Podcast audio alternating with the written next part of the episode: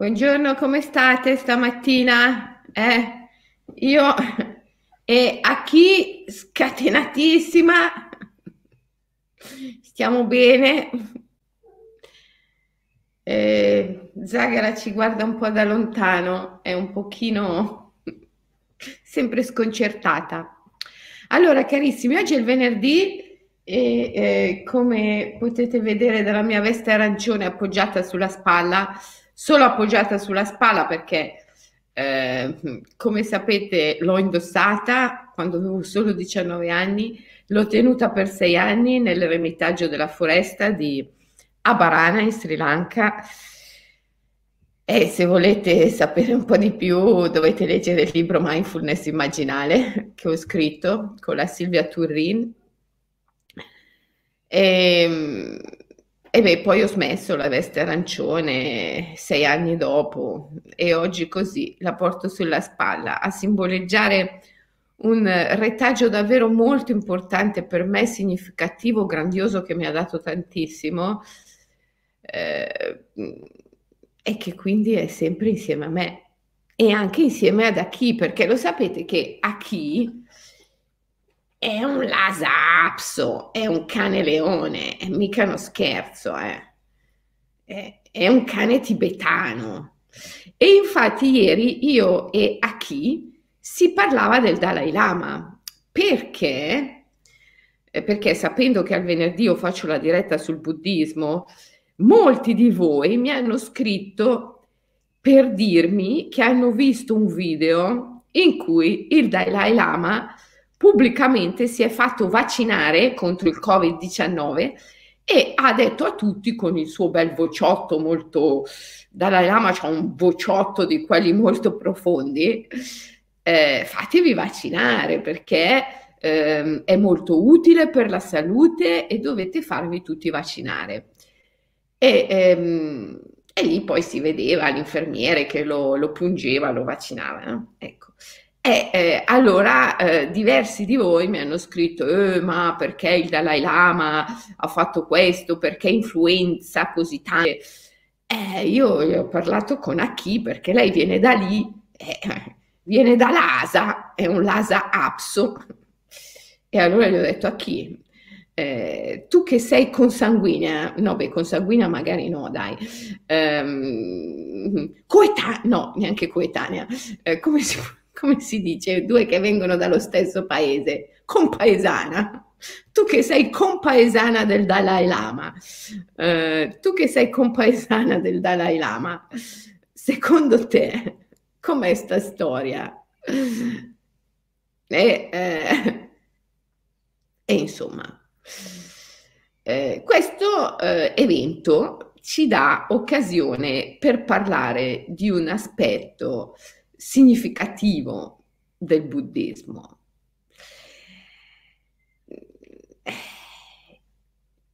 Il concetto, la visione del bene e del male. Allora,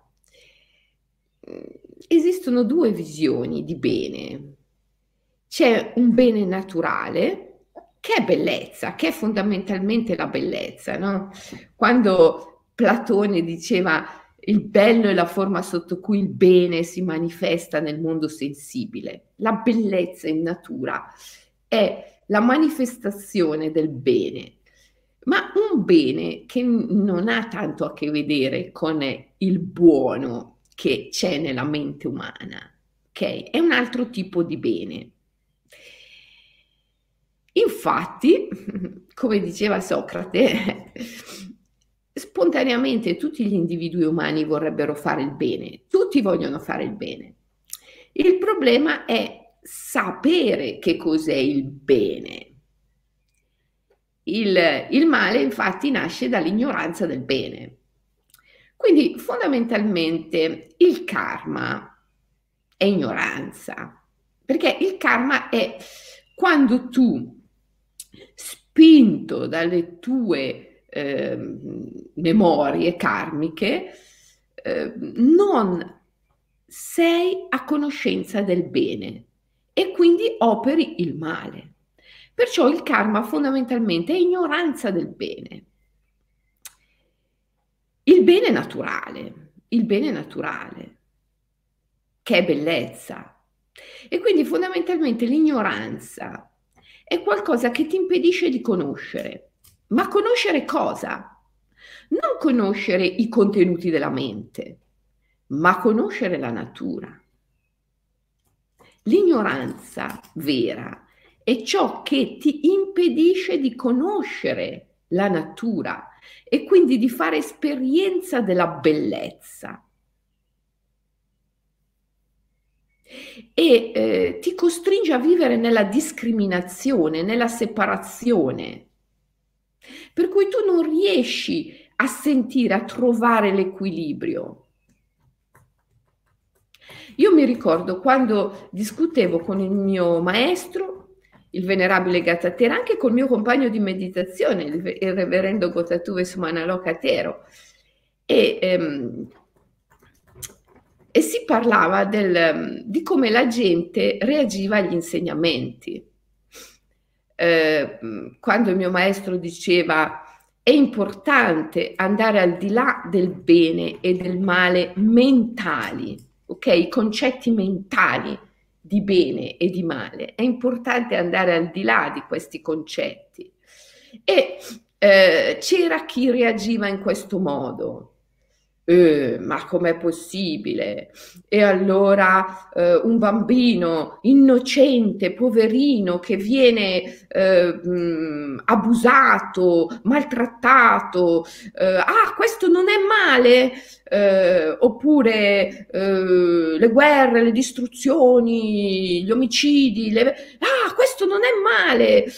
come in natura non esiste il male? E allora la tigre che sbrana i propri cuori cuccioli, eh, questo non è male. Eh, il mio maestro sorrideva, si girava verso di me, mi guardava con uno sguardo dolcissimo e diceva, karma, karma, karma. E io dicevo, oh, ragazzi, avevo 19 anni, eh, ma, che, ma che dice questo, karma?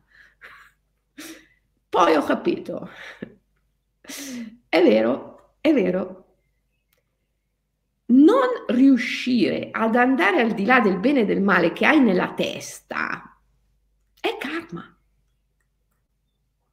Non riuscire a fare l'esperienza della bellezza, che è il bene naturale, cioè al di là di tutti gli opposti, è karma.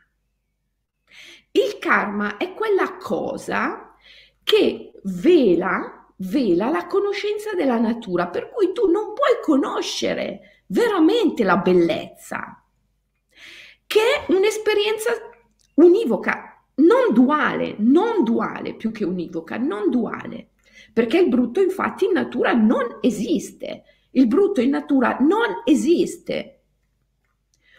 Tu puoi dire che un uragano è tremendo, è devastante, ma non puoi dire che un uragano sia brutto perché è bellissimo. Una tigre è bellissima quando ehm, accudisce i propri cuccioli e anche quando li sbrana, rimane ugualmente bellissima. Magari diventa tremenda, però è ugualmente bellissima. Una collina è bellissima in primavera quando è piena di fiori, però continua a essere bellissima anche in autunno, quando c'è desolazione, quando c'è inaridimento. È un'altra forma di bellezza. Ma non riuscire, non riuscire a aprire il cuore e a sentire questa esperienza del bene che naturale, che non è dualistico, non è dualistico, perché è bellezza. E quindi non riuscire ad andare al di là, al di sopra del concetto di bene e di male mentali, che sono invece dualistici, è karma, è karma.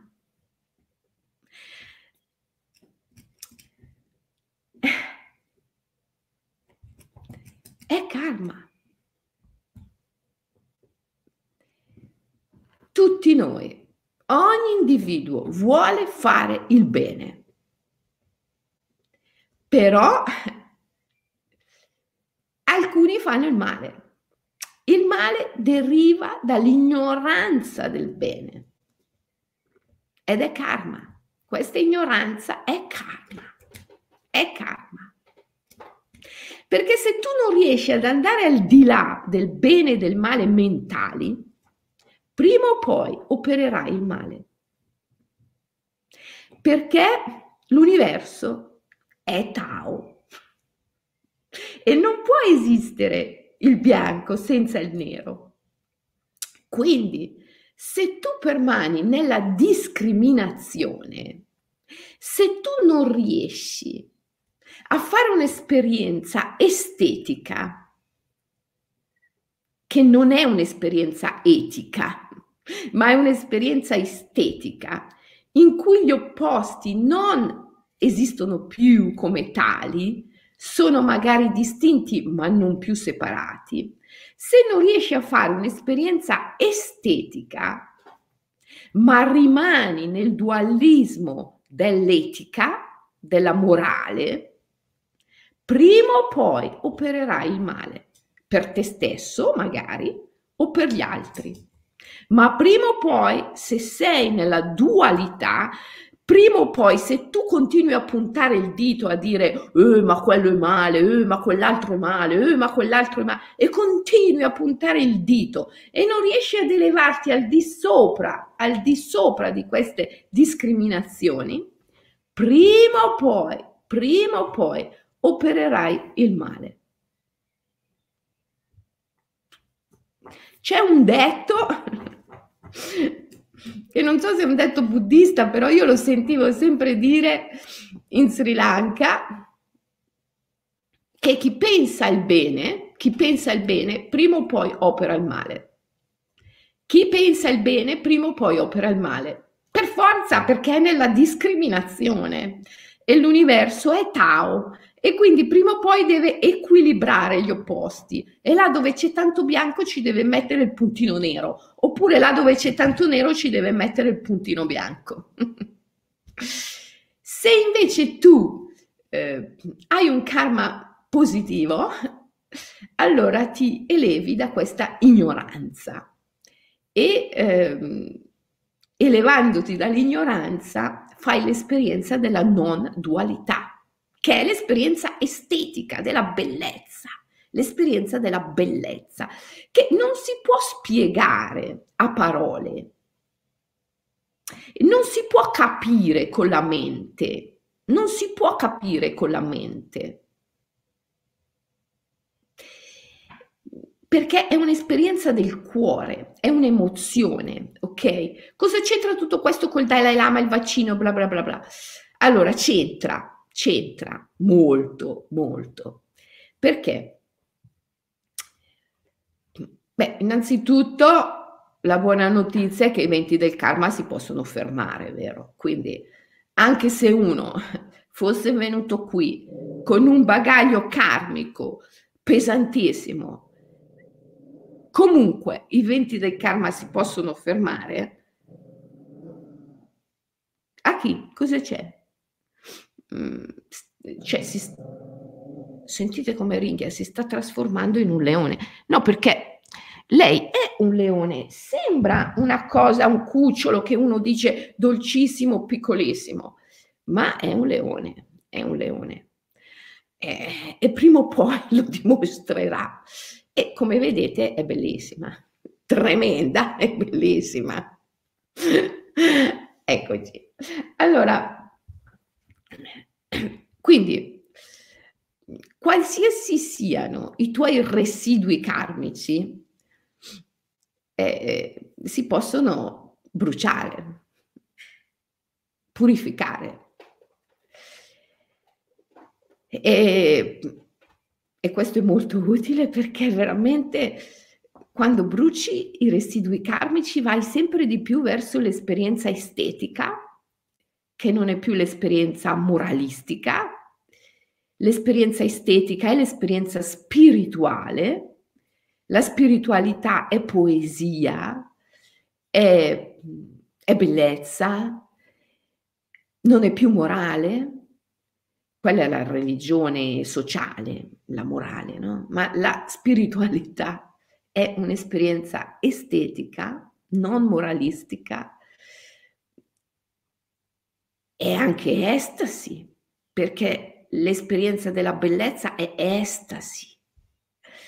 Estasi è unione col divino Estasi è gioia, estasi è felicità, estasi è beatitudine, estasi è piena realizzazione. Di- ed è vera conoscenza, perché come diceva il nostro buon Mircea Eliade, tutta la speculazione filosofica di Platone, meravigliosa, su cui si fonda la nostra cultura, tutte le astrazioni, tutte le astrazioni intellettuali e filosofiche di tutti i filosofi occidentali, meravigliose, non tolgono nulla a questa verità. Due punti. È solo attraverso l'estasi che l'uomo conosce veramente se stesso e il proprio destino finale. Quindi, ragazzi miei, avete voglia di ragionare, di studiare, di analizzare, di riflettere e di pensare. È solo quando entrate nell'estasi e quindi lasciate il piano mentale perché l'estasi è lasciare il piano mentale, entrare in uno stato di coscienza ampliato, nel matrimonio mistico, ok? È solo quando tu raggiungi l'estasi che conosci, che puoi davvero conoscere. E tutta la bellezza delle speculazioni filosofiche, delle astrazioni della nostra cultura comunque non tolgono nulla a questo evento. È così. È così e questo è eh, veramente un mistero indiscutibile. Cioè, puoi sforzarti di ragionare finché vuoi, finché vuoi, di conoscere con la mente finché vuoi, ma è solo nel momento in cui abbandoni la mente che conosci per davvero. E questo è, è, straordinario, straordinario, straordinario, bellissimo. Cioè io questo universo lo amo in un modo pazzesco perché è bellissimo, è bellissimo. Eh, la vita è bellissima, è tutto bellissimo, cioè voglio dire, ehm, è straordinario. No, non trovate che sia straordinario. Allora, eh, questo che cosa ci dice? Ci dice che le teorie, le teorie, i preconcetti, eh, le premeditazioni, i partiti presi, eh, i principi, sono tutte limitazioni alla vera conoscenza e sono limitazioni del vero bene, perché se abbiamo detto che eh, il male è l'ignoranza del bene, allora se i preconcetti e le teorie, i principi mentali sono eh, ostacoli alla conoscenza, vuol dire che sono ostacoli al bene vero, all'esperienza estetica. Non bisogna avere teorie, non bisogna parlare per partito preso, non bisogna avere preconcetti, perché l'unica conoscenza vera è quella del momento, è quella dell'attimo presente. Quindi capisci che il Dalai Lama, il Dalai Lama è assolutamente vero, assolutamente giusto nell'attimo presente. Eh, nel momento in cui si fa vaccinare è giusto che dica fatevi vaccinare tutti, è la, è la conoscenza, è la verità del momento. Se tu lo giudichi per partito preso, perché hai una teoria,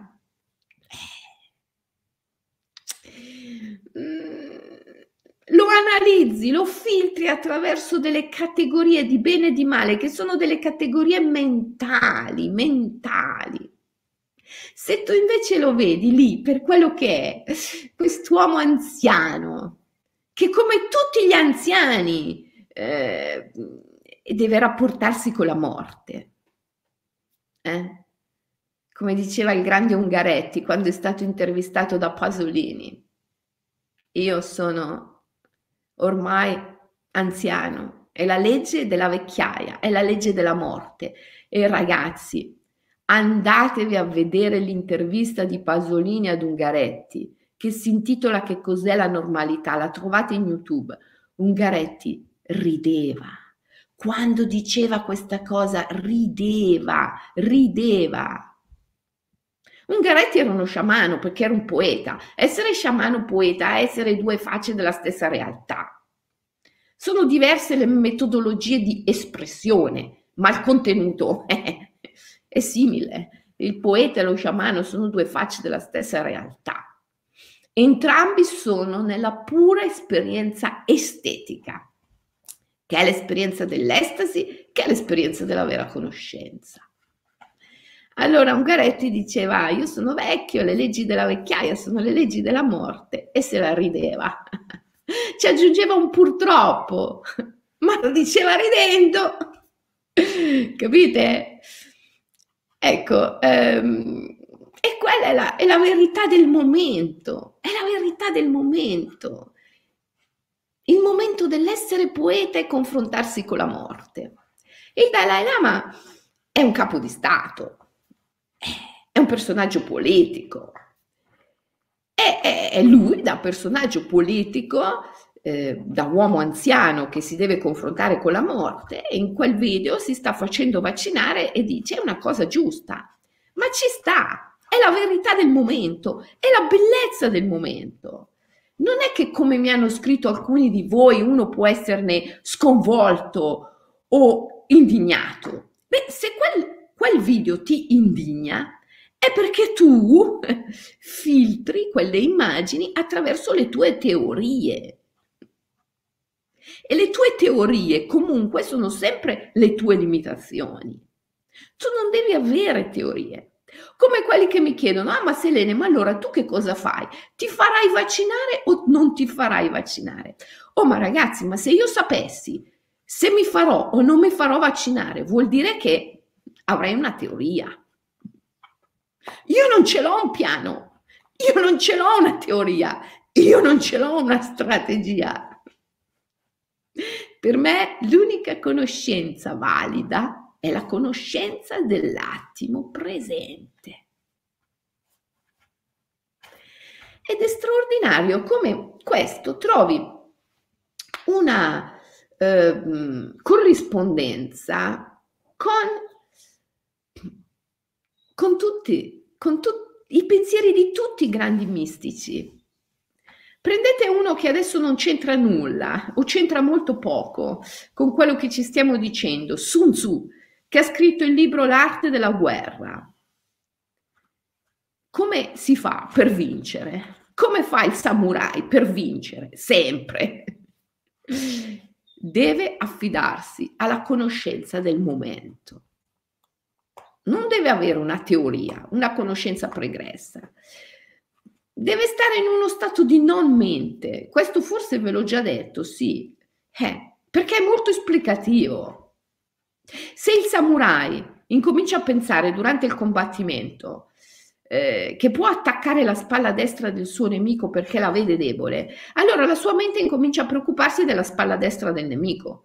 Se il samurai nel combattimento incomincia a pensare che può sferrare il colpo vincente col braccio sinistro perché ha un sinistro, lui ha un sinistro potente, allora la sua mente incomincia a preoccuparsi del braccio sinistro e in questo modo il samurai perde di vista l'insieme e viene sconfitto e ci rimette magari la vita.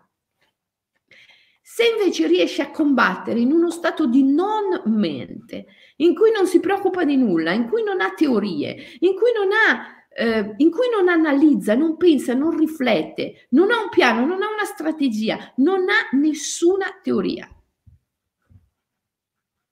vince, è invincibile. Se tu riesci a combattere la tua battaglia senza teorie, con la conoscenza dell'attimo presente, sei invincibile. E la tua battaglia è la battaglia contro il tuo ego.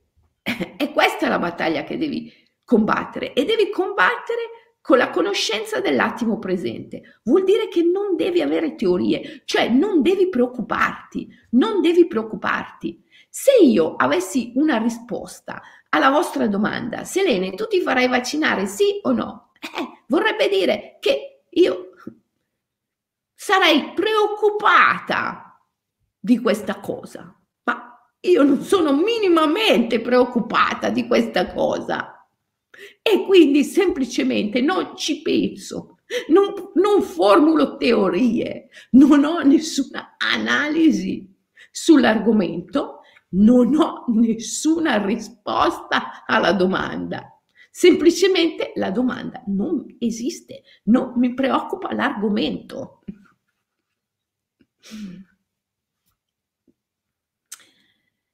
La, ho una conoscenza del, del, momento. Ieri, quando voi mi avete scritto, Selene parla del Dalai Lama che si è fatto vaccinare, eh, vabbè, io sono andata a vedere il video e con la conoscenza del momento ho detto ci sta, ci sta. Vedo un vecchio signore ehm, che deve confrontarsi con la morte, che si fa vaccinare e con, col suo vucione profondo dice è, è buona per la salute, fatevi vaccinare tutti. È la conoscenza del momento. Ok, ci sta, ma ci sta in quel momento, in quell'attimo. Dopo siccome voi mi avete mandato il link e io sono andata a vedere il video attraverso il link, magicamente, come succede con internet, mi, eh, mi sono comparse delle notizie. Ragazzi, non ci crederete, c'è da ridere veramente, ma c'è sempre da ridere. Mi è comparsa la notizia di tre ragazzi nell'Italia del Sud che sono morti a seguito del vaccino. E io ho detto, pazzesco, è pazzesco. Cioè, io l'attimo prima vedo il video del Dalai Lama che si fa vaccinare e che dice è una buona cosa per la salute, fatevi vaccinare tutti. E l'attimo dopo mi esce la notizia che tre ragazzi, ragazzi, eh, mica anziani, tre ragazzi, eh, oltretutto si può pensare in buona forma fisica perché erano uno un militare, l'altro un capitano della marina, un altro un carabiniere, non so, adesso non vorrei dire cavolate, comunque tre ragazzi giovani sono morti in seguito al vaccino. Adesso non si sa bene ancora se la causa è diretta, non è diretta, cos'è, però comunque sta di fatto che hanno aperto un'inchiesta su quell'otto di vaccini perché questi tre sono morti dopo il vaccino, che ancora non si sa eh, se è una causa diretta o cosa, però è aperta un'inchiesta. Insomma, cioè, capite che voi che siete immaginalisti, dovete fare un, un leap, come diciamo sempre noi nello shamanic yoga leap. A proposito, quando è che c'è lo shamanic yoga leap? Dom- oggi, stasera, stasera alle 8 ragazzi, Shamanic Yoga Leap, eh, ci troviamo tutti eh, in, um, online per lo Shamanic Yoga Leap. Se non avete fatto la preparazione, eh, però non precipitatevi a scrivere alla segreteria che volete partecipare perché non potete partecipare senza aver fatto la preparazione, che è almeno di 28 giorni. Quindi magari scrivete per partecipare al prossimo, ok? Eh, perché se no intasate eh, la mail della segreteria inutilmente. Ok? ok, allora um, il leap, il salto, leap, shamanic yoga leap, leap è un salto. Allora, eh, facciamo sto salto, ragazzi, facciamo questo salto, facciamo questo salto. Saltiamo dalla conoscenza teorica alla conoscenza dell'attimo presente e smettiamola di preoccuparci. Come diceva Hillman, James Hillman, e qui facciamo un altro grande salto, perché da Oriente passiamo a Occidente, Hillman è stato il mio grande maestro occidentale, è stato il padre della psicologia archetipica, è un grande pensatore della visione immaginale. Beh, Hillman eh, anche lui sosteneva la conoscenza dell'attimo presente e anche lui sosteneva che la conoscenza non è nulla senza l'esperienza, ma è anche vero l'opposto. L'esperienza non è nulla senza la conoscenza. E le teorie, diceva sempre Hillman, ci rendono vittime prima ancora di essere messe in pratica. Che cosa vuol dire tutto ciò? Vuol dire che la teoria ti rende vittima. Certo che la teoria ti rende vittima, perché se tu vedi il Dalai Lama che si fa vaccinare e dice fatevi vaccinare tutti e hai una teoria sui vaccini nella testa, immediatamente tu cadi vittima di quell'immagine e cadi vittima della tua teoria, perché non sei capace di affrontare la conoscenza dell'attimo presente. Cioè sei capace, non sei capace di dire questa cosa è vera, è giusta, è buona nell'attimo presente. Se dopo vedi tre, la notizia di tre ragazzi che sono morti dopo il vaccino e tu hai una teoria sui vaccini, uguale, tu cadi vittima di quell'immagine. Perché no, a causa del fatto che hai una teoria, non riesci a comprendere la verità del momento che è nel momento, punto, è solo nel momento, è solo nel momento. Cioè, ragazzi, la coerenza, il principio di non contraddizione è una grande bufala della mente, è una grande fregatura. Il principio di non contraddizione e di coerenza non serve alla vera conoscenza, serve al potere per governarti. chiaro, no? Serve alla Matrix per controllarti, perché se tu sei coerente, se tu segui un principio di non contraddizione, è chiaro che sarai misurabile, prevedibile e quindi governabile. Perciò il principio di non contraddizione è un principio che è stato innestato dalla Matrix ai fini della governabilità e non c'è niente di più ignorante del principio di non contraddizione, perché il principio di non contraddizione contraddice, contraddice l'unica verità, e cioè la conoscenza del momento, la conoscenza dell'attimo presente, che oltretutto è quell'unica verità che ti rende vincente. Vincente vuole anche dire libero, libero e vincente, perché chi riesce a combattere contro il proprio ego con la conoscenza dell'attimo presente e quindi senza mente, senza il principio di non contraddizione, è vincente e quindi è libero. E questo è quello che il sistema ovviamente non vuole, non vuole. E quindi zac, che ti inietta il principio di non contraddizione e continuamente, continuamente lo rinnova, lo rinnova, lo rinnova continuamente lo rinnova, per cui sai, ci sono questi eh, giornalisti eh, così, chiamiamoli giornalisti, non so com- come definirli, che insomma sono subito pronti no? a scagliarsi contro eh, quei personaggi un po' così eh, noti, conosciuti, che si contraddicono ah, ma sono pane per i loro denti, perché subito loro sono lì a dire, ah, guarda quella lì, quella lì era una Novax, è andata anche a manifestare eh, contro i vaccini con i Novax e poi per partecipare alla tal trasmissione o per, eh, per lavorare in Rai o per fare, si è fatta vaccinare. Hai visto? Hai visto? E insomma continuamente no? ci, ci, sono questi eh, mezzi di comunicazione eh, che sono pura ingegneria eh, del consenso, no? Eh, pura propaganda, che eh, si scagliano contro quelli che si contraddicono. ma secondo me quelli che si contraddicono sono degli eroi, sono degli eroi. quelli che si contraddicono sono degli eroi, perché sono l'esempio più bello del, della conoscenza dell'attimo presente. La conoscenza dell'attimo presente.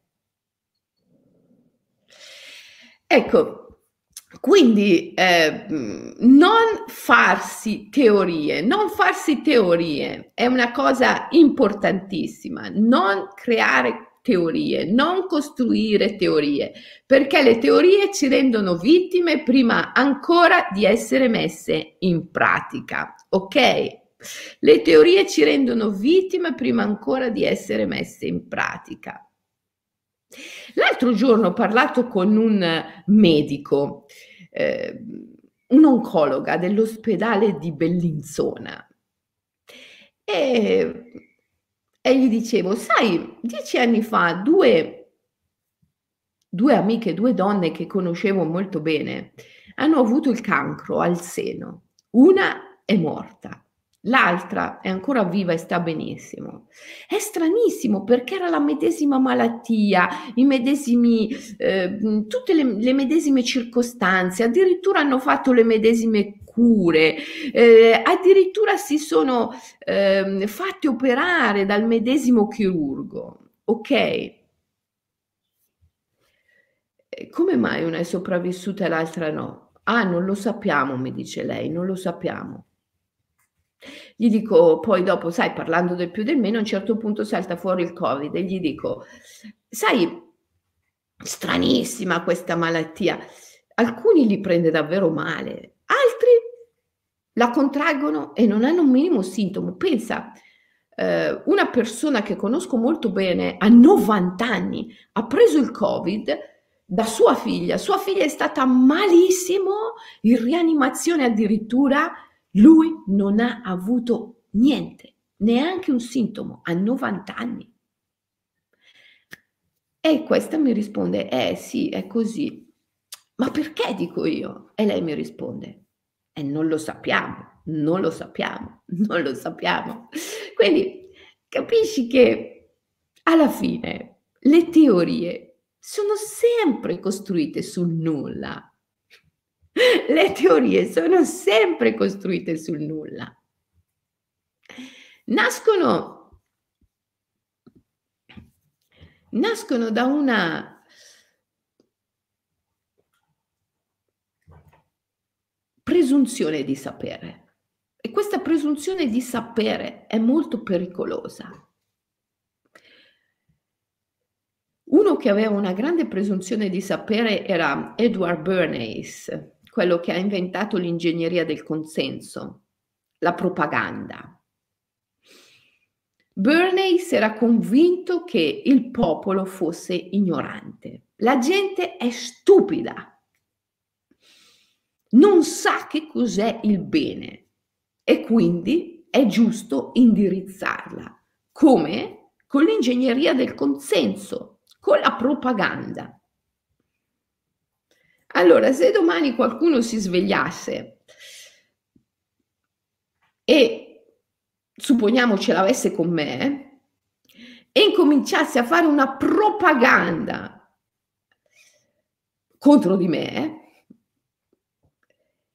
a furia di dirlo, di dirlo, di dirlo, di dirlo, di dirlo, io finirei per diventare la peggior, la, ne, la, la nemica pubblica numero uno. Perché quando tu prendi qualcosa e lo ripeti, lo ripeti, lo ripeti, finisce per essere vero. Questa è l'ingegneria del consenso, questa è la propaganda e questa si opera a mezzo delle teorie.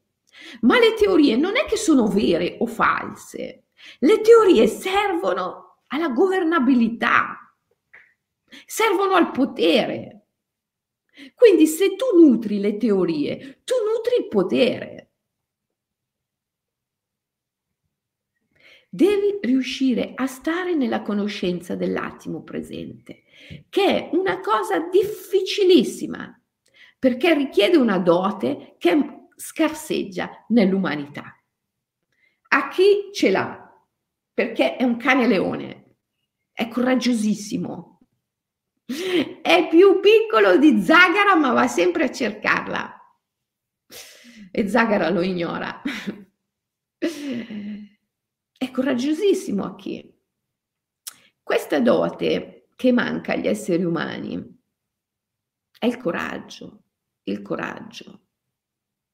Per stare nella conoscenza del momento ci vuole il coraggio, il coraggio che è il coraggio di sapere di non sapere.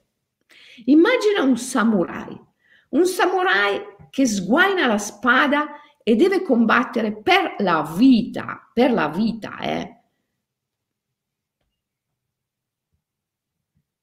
E l'unica chance che ha di vincere è dimenticare tutto quello che sa,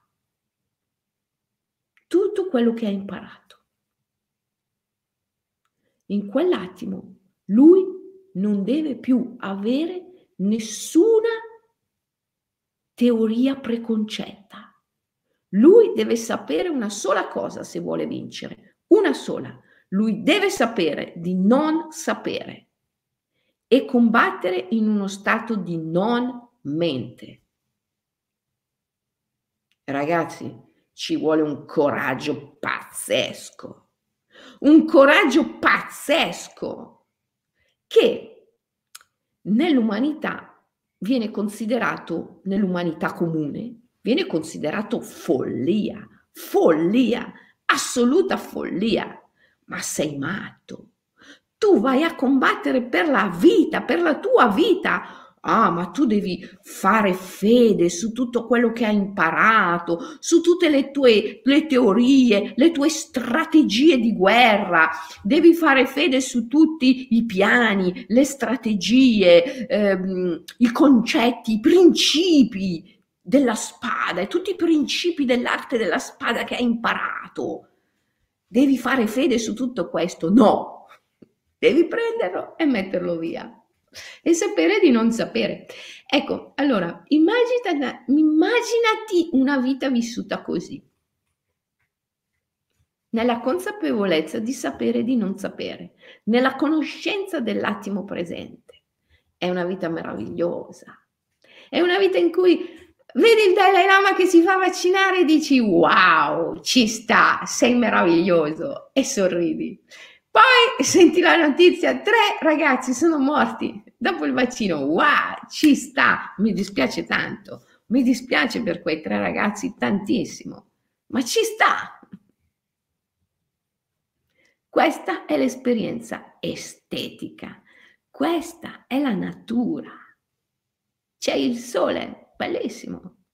Domani un uragano, è bellissimo. Sto guardando un cielo stellato, è meraviglioso. Arrivano le nuvole, non si vedono più le stelle. È un'altra cosa, ma è ugualmente bellissimo. Sto guardando una collina a primavera piena di fiori. Che meraviglia! Poi arriva l'autunno e tutto inaridisce e muore e c'è desolazione sulla collina. È bellissima è lo stesso bellissima. Questa è l'esperienza estetica. Allora se tu riesci veramente a vivere una vita in questo modo, vivrai una morte che sarà nirvana, nirvana come dicono i buddisti, cioè libertà, libertà. Voglio leggerti questa frase tratta da The Art of Buddhist Meditation, che è il famoso libro del grande Nyanaponi Katera. Il mio libro è un po' bucato, un po' smangiato, è vecchissimo, è uno dei libri che io avevo nella mia grotta, perché in una grotta stavo, un buco nella roccia, quando stavo nell'eremitaggio della foresta di Abarana. E qui dice practice Feeling contemplation on feelings, cioè pratica la contemplazione dei sentimenti sui sentimenti, for knowing feelings, per conoscere i sentimenti. As they truly are, come sono veramente. Practice mind contemplation on the mind. Pratica la contemplazione della mente sulla mente. For knowing the mind as it is truly is. Per conoscere la mente come essa è veramente. Practice mind ob- object contemplation on mind objects. Pratica la contemplazione della mente sull'oggetto, cioè dell'oggetto mentale, sull'oggetto mentale, per sapere che cosa l'oggetto mentale sia veramente. Contemplare è la vera conoscenza. Pratica la contemplazione. Vedi il Dalai Lama che si vaccina? Contemplalo, contemplalo. Non applicare le tue teorie preconcette, altrimenti non lo puoi vedere. Quello che vedi non è il Dalai Lama che si vaccina, ma è la tua proiezione mentale. Non puoi conoscere il Dalai Lama for what he truly is, per ciò che realmente lui è. Non puoi. Perché non lo stai contemplando, lo stai giudicando, lo stai analizzando, ok? Poi vedi la notizia di tre ragazzi che sono morti a seguito del vaccino, magari non per una conseguenza diretta, adesso non si sa ancora, però è aperta un'indagine, un'inchiesta, ok? Bon, contempla, è un oggetto mentale. Cos'è l'oggetto mentale? È questo, no? È un evento che tu non hai davanti agli occhi, ma hai nella tua mente, giusto? È un oggetto mentale. Contempla l'oggetto mentale per ciò che esso è, senza giudicare, senza analizzare. Senti l'emozione, senti l'emozione. Questa è la conoscenza del momento. Oh, è arrivato il merlo finalmente. Stamattina non era ancora arrivato. Sapete c'è il merlo che mi guarda sempre quando faccio le dirette, eccolo lì. Quindi contempla l'oggetto mentale, contempla l'emozione per ciò che esso è nel momento in cui è e contempla la tua mente per ciò che essa è nel momento in cui è, ok? Senza applicare teorie preconcette, altrimenti metti un filtro tra te e l'oggetto della tua contemplazione. E alla fine quello che vedi non è il vero oggetto della contemplazione, ma è la tua proiezione mentale. È la tua proiezione mentale, è sempre la tua proiezione mentale, è sempre la tua proiezione mentale. E la proiezione mentale è sempre limitata, limitatissima. Tu Osserva la notizia di tre ragazzi che muoiono dopo aver fatto il vaccino. Ok? li osservi attraverso le, una teoria mentale. Sei limitatissimo. Contempli l'oggetto mentale per ciò che esso è, senza teorie. Wow, è vastissimo, è un'esperienza infinita perché si scatenano un sacco di emozioni, sentimenti, ti dispiace per i tre ragazzi giovani, comprendi che la morte è imprevedibile, eh, comprendi quanto l'umanità sia nell'ignoranza, contempli la fragilità, contempli l'imperfezione di tutte le cose, contempli l'impermanenza, contempli il mistero. Contempli un'infinità di emozioni, di sentimenti. È un'esperienza grandiosa se tu contempli l'oggetto mentale senza teorie, in modo diretto. Ma se tu pensi di sapere cosa è bene e cosa è male, hai delle teorie, hai dei preconcetti, tu contempli solo il tuo giudizio mentale. Allora se hai delle teorie favorevoli ai vaccini, eh, cominci a, eh, a, emettere le tue sentenze. Eh, vabbè, sarà stato il lotto che era andato a male eh, perché, eh, oppure era la marca perché quell'azienda lì non ha prodotto un buon vaccino, oppure Se invece hai delle teorie Novax, allora subito giudichino, ecco sì, il vaccino è negativo, fa morire, bla. Sono le tue teorie, non è vero niente. Non è vero né che il vaccino ti salva né che il vaccino ti uccide. Non è vero, non è vero l'una, non è vero l'altra cosa. Non è vero. Sono le tue teorie, sono solo teorie, sono solo teorie. La verità è al di là di tutte le teorie ed è un'esperienza estetica, è un'esperienza estatica. La senti col corpo, la senti in ogni cellula del corpo, la senti nel cuore.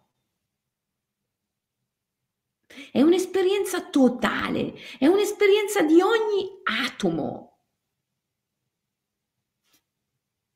È estasi.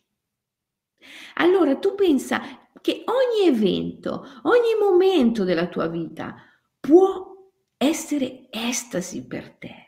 E in ogni momento della tua vita tu puoi essere nella beatitudine dell'estasi. Devi solo rinunciare alle teorie. Devi stare nella conoscenza del momento. Come dice Poni Cattiera, practice feeling contemplation on feelings. Pratica la contemplazione dei, delle emozioni, dei sentimenti sui sentimenti, non sulle teorie. Porca miseria! Sui sentimenti, contempla i sentimenti sui sentimenti, non attraverso le teorie, ok? For knowing feelings as they truly are, per conoscere le emozioni e i sentimenti per ciò che essi sono. Practice mind contemplation on the mind. Pratica la contemplazione della mente sulla mente, non attraverso le teorie. For knowing the mind as it truly is, per conoscere la mente per ciò che esso è, essa è ok? And practice mind object contemplation e pratica la contemplazione sull'oggetto mentale on mind objects, sugli oggetti mentali. of course, ardent and clearly comprehending, comprendendo in modo ardente e chiaro. Ok? Ci proviamo? Ci proviamo da qui a lunedì, ok?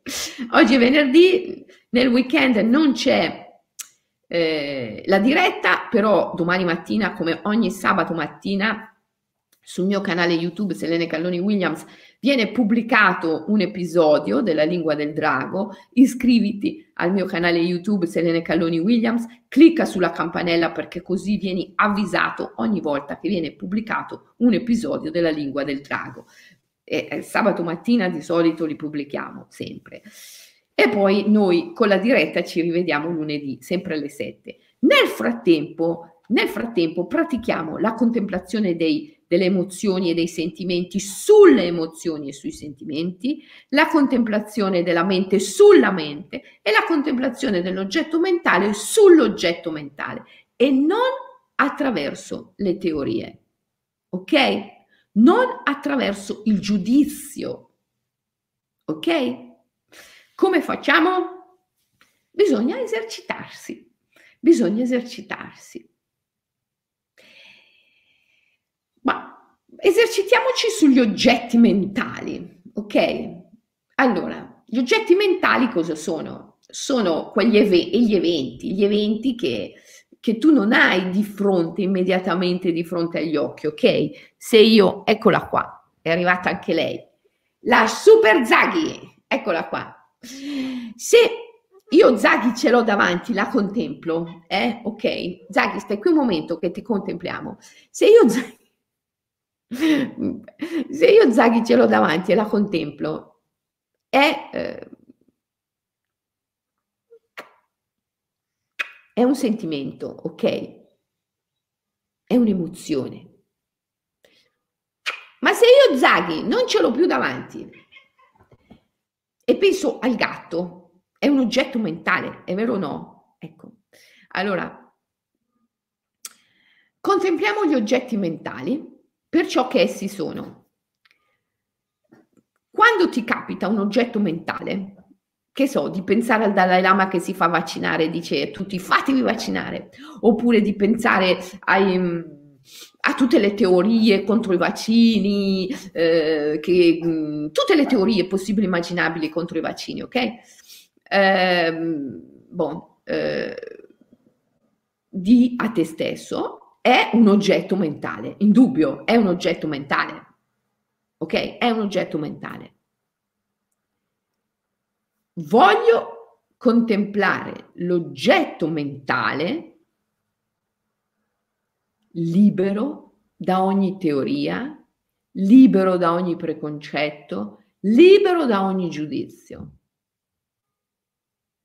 Allora vedrai che è meraviglioso, perché questo oggetto mentale è una pura esperienza estetica che, a cui partecipa ogni cellula del corpo, ogni cellula del corpo. Allora tu capisci veramente cosa diceva Steiner. Sai Rudolf Steiner? Rudolf Steiner ha detto un sacco di cose, alcune veramente belle. Zagara, cosa stai facendo? Eh, alcune veramente belle, tipo se noi potessimo pensare non solo con la mente, ma anche con gli arti, gli arti, ci si dischiuderebbe tutto il segreto del karma. È vero, è vero. È la stessa cosa che dice Mircea. Solo l'estasi, solo l'estasi ci porta alla vera conoscenza di noi stessi e del nostro destino finale. Allora, vuoi vivere nell'estasi? È possibile? È possibile, possibilissimo. Vivere tutta la vita nell'estasi, possibilissimo. Non ti fa imbrogliare da quelli che dicono, oh ma non si può, no, eh, non in questa vita, nell'altra, il paradiso, il paradiso è altrove, è sempre altrove. No, no, no. Qui e ora, come diceva Ramakrishna, qui e ora è possibile, è possibile. Questa è anche la grande differenza, lo sai, tra il buddismo esoterico e quello esoterico, cioè tra la religione spirituale segreta e, e quella sociale.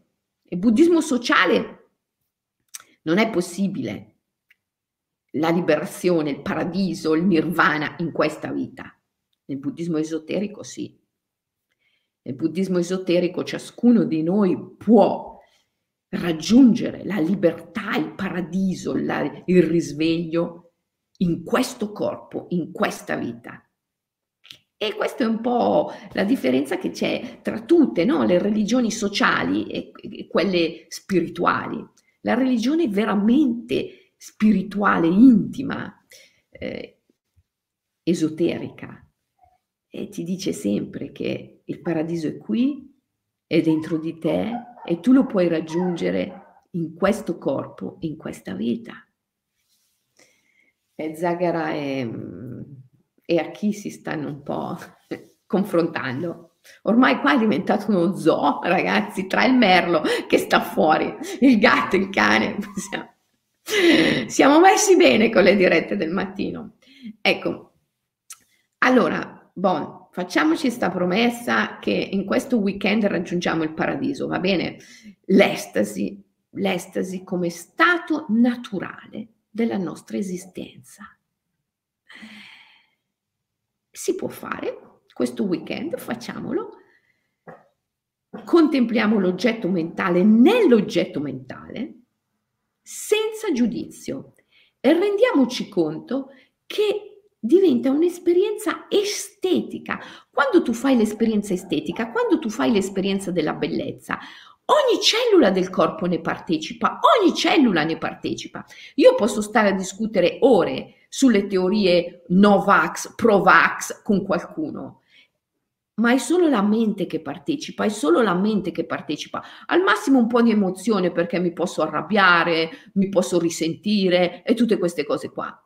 Ma se io contemplo le mie orchidee, eh, forse voi su Instagram non le vedete, eccole qua. Se io contemplo le mie orchidee, se io contemplo le mie orchidee, Ogni cellula del mio corpo fa un'esperienza, è vero o no? Ogni cellula, ogni atomo del mio corpo fa un'esperienza perché sente un odore, sente un profumo, eh, c'è un'apertura del cuore di, davanti alla bellezza che influenza ogni cellula del corpo. Ogni cellula. Il corpo ha dei meccanismi per difendersi dalle teorie, dalle opinioni e dalle emozioni che le accompagnano, ma non si difende dalla bellezza, anzi si apre e fa un'esperienza totale, integrale. Allora, se voi contemplate l'oggetto mentale, nell'oggetto mentale, senza filtrare l'esperienza con le vostre teorie, i vostri giudizi, semplicemente dicendo io so di non sapere e accettate di fare una pura esperienza di tutte le emozioni, di tutte le sensazioni che quell'oggetto mentale porta con sé, allora voi partecipate con gli arti, non solo con la mente, partecipate con tutto il vostro essere all'esperienza e quella è l'estasi, quella è l'estasi, quella è essere veramente vivi, ok? Facciamo questo, ci esercitiamo nel weekend, ci esercitiamo con gli oggetti mentali, a contemplarli senza filtrarli attraverso teorie, preconcetti o giudizi mentali, con la conoscenza del momento, ok? E poi ci rivediamo lunedì per andare avanti sempre più intensamente nell'esperienza dell'estasi, perché l'estasi è un'esperienza che si intensifica sempre di più, sempre di più, sempre di più, vivendo in questo corpo, in questa vita. Vado da chi perché mi sta chiamando. Ciao ragazzi, vi voglio bene, vi voglio bene, meditate. A lunedì. La meditazione è vita, eh? Non è che devi per forza fare qualcosa, metterti a gambe incrociate per meditare, all'opposto, è solo quando devi fare qualcosa per uscire dallo stato meditativo che stai veramente meditando. La meditazione è tutta la vita. Ci vediamo lunedì. Ciao.